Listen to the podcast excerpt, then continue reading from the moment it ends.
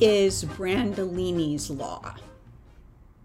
Brandolini's Law is a principle from the internet that was started in 2013, and basically it states that the amount of energy and time that it takes to get rid of a, an incorrect or bad idea is way more than the amount of energy that it takes to put the bad idea out into the world.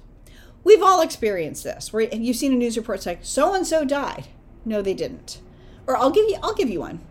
How many of you think like I did that well when women get together all of our periods sync? Do you know that that's a lie? It's complete BS.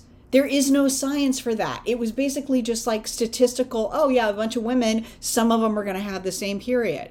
It's not true. So, the next time you see something, particularly on the internet, and you go, wait a minute, do, wait a minute.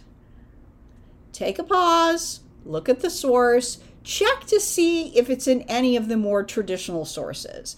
And by traditional sources, I mean like Wall Street Journal, New York Times. Say what you want about those organizations. They actually have guiding principles like journalism, like doctor principles, where you're not allowed to publish things that you know are false.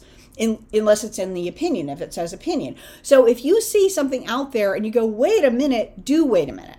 If it's really juicy and if it's true, it'll be there tomorrow. And if it's not, then you and I just avoided contributing to the BS of the world known as Brandolini's Law. What do you think?